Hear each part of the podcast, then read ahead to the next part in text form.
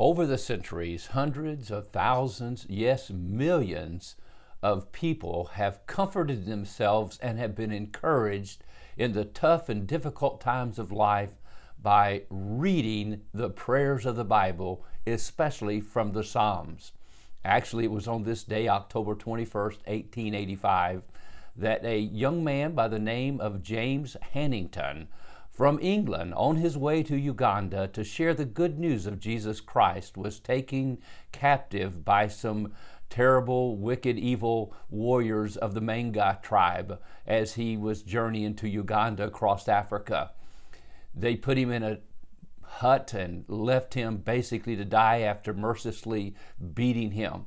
It was there that he began to write a daily diary for the next few days, which was found later. It was on uh, October 28 that he says, Oh Lord, do have mercy upon me and release me. I am quite broken down and brought low, comforted by reading Psalm 27. On the 29th of October, he said, I was helped by Psalm 30, which came with great power. A hyena howled nearby me last night, smelling a sick man, but I hope it's not to have me. It was actually later that day that they killed him. But during that time of trial and tribulation, it was the Word of God, the Psalms, the prayers of Psalms that upheld him. In Psalm 27, the psalmist said, The Lord is my light and my salvation. Whom shall I fear? The Lord is the strength of my life. Of whom shall I be afraid? When evil doers assail me, to eat up my flesh, my adversaries and my foe. It is they who stumble and fall. And though an army encamp against me, my heart shall not fear.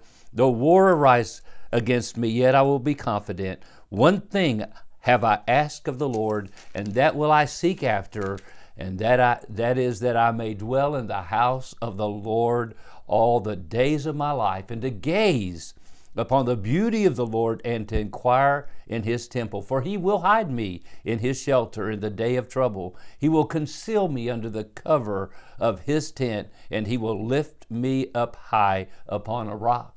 And then the other psalm that James Hannington used and felt great comfort from, even the very day that he was killed by these warriors. He said, I will extol you, O Lord, for you have drawn me up and have not let my foes rejoice over me. O Lord, my God, I cried to you for help, and you have healed me.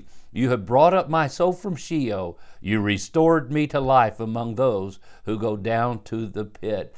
And so his hope was in the resurrection, as the Psalms even encouraged him to believe God would raise him up even from the dead. Yes, my friend, I mean, we do face many trials and tribulations, tremendous fears on every side, but it's prayer that not only gives us great aid and comfort in the time of our need, but it's prayer that brings us into the very presence of God.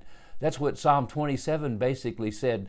It wasn't so much that God answered his prayer and delivered him from these terrible warriors and he gets set free and he continues his trip to Uganda to fulfill the desire and purpose of his heart to share the gospel with those who've never heard. No, no, that was not what was important.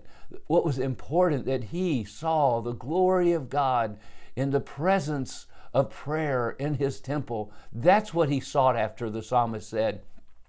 And that's what we should seek after. And the Lord teaches us how to do that. In Psalm, in Matthew chapter 6, Luke chapter 11, in the pattern of prayer, he taught us and forgive us our trespasses as we forgive those who trespass against us. So today, if you really want to enter into that presence of God, you can't hold grudges or bitterness or animosity in your heart against those who have hurt, offended you. You forgive them knowing that your Father in heaven will forgive you. Because Jesus went back to say at the end of this prayer, He said, Because if you don't forgive those who trespass against you, neither will your Heavenly Father forgive you. So when we ask for forgiveness, we must make sure by the grace of God, through the Spirit of Jesus Christ, we forgive others because we desire to be forgiven ourselves. Oh, may the Lord help us today as we seek His face in these days of great fear and anxiety and worry and cares. May we come to Him today. God bless you as you pray.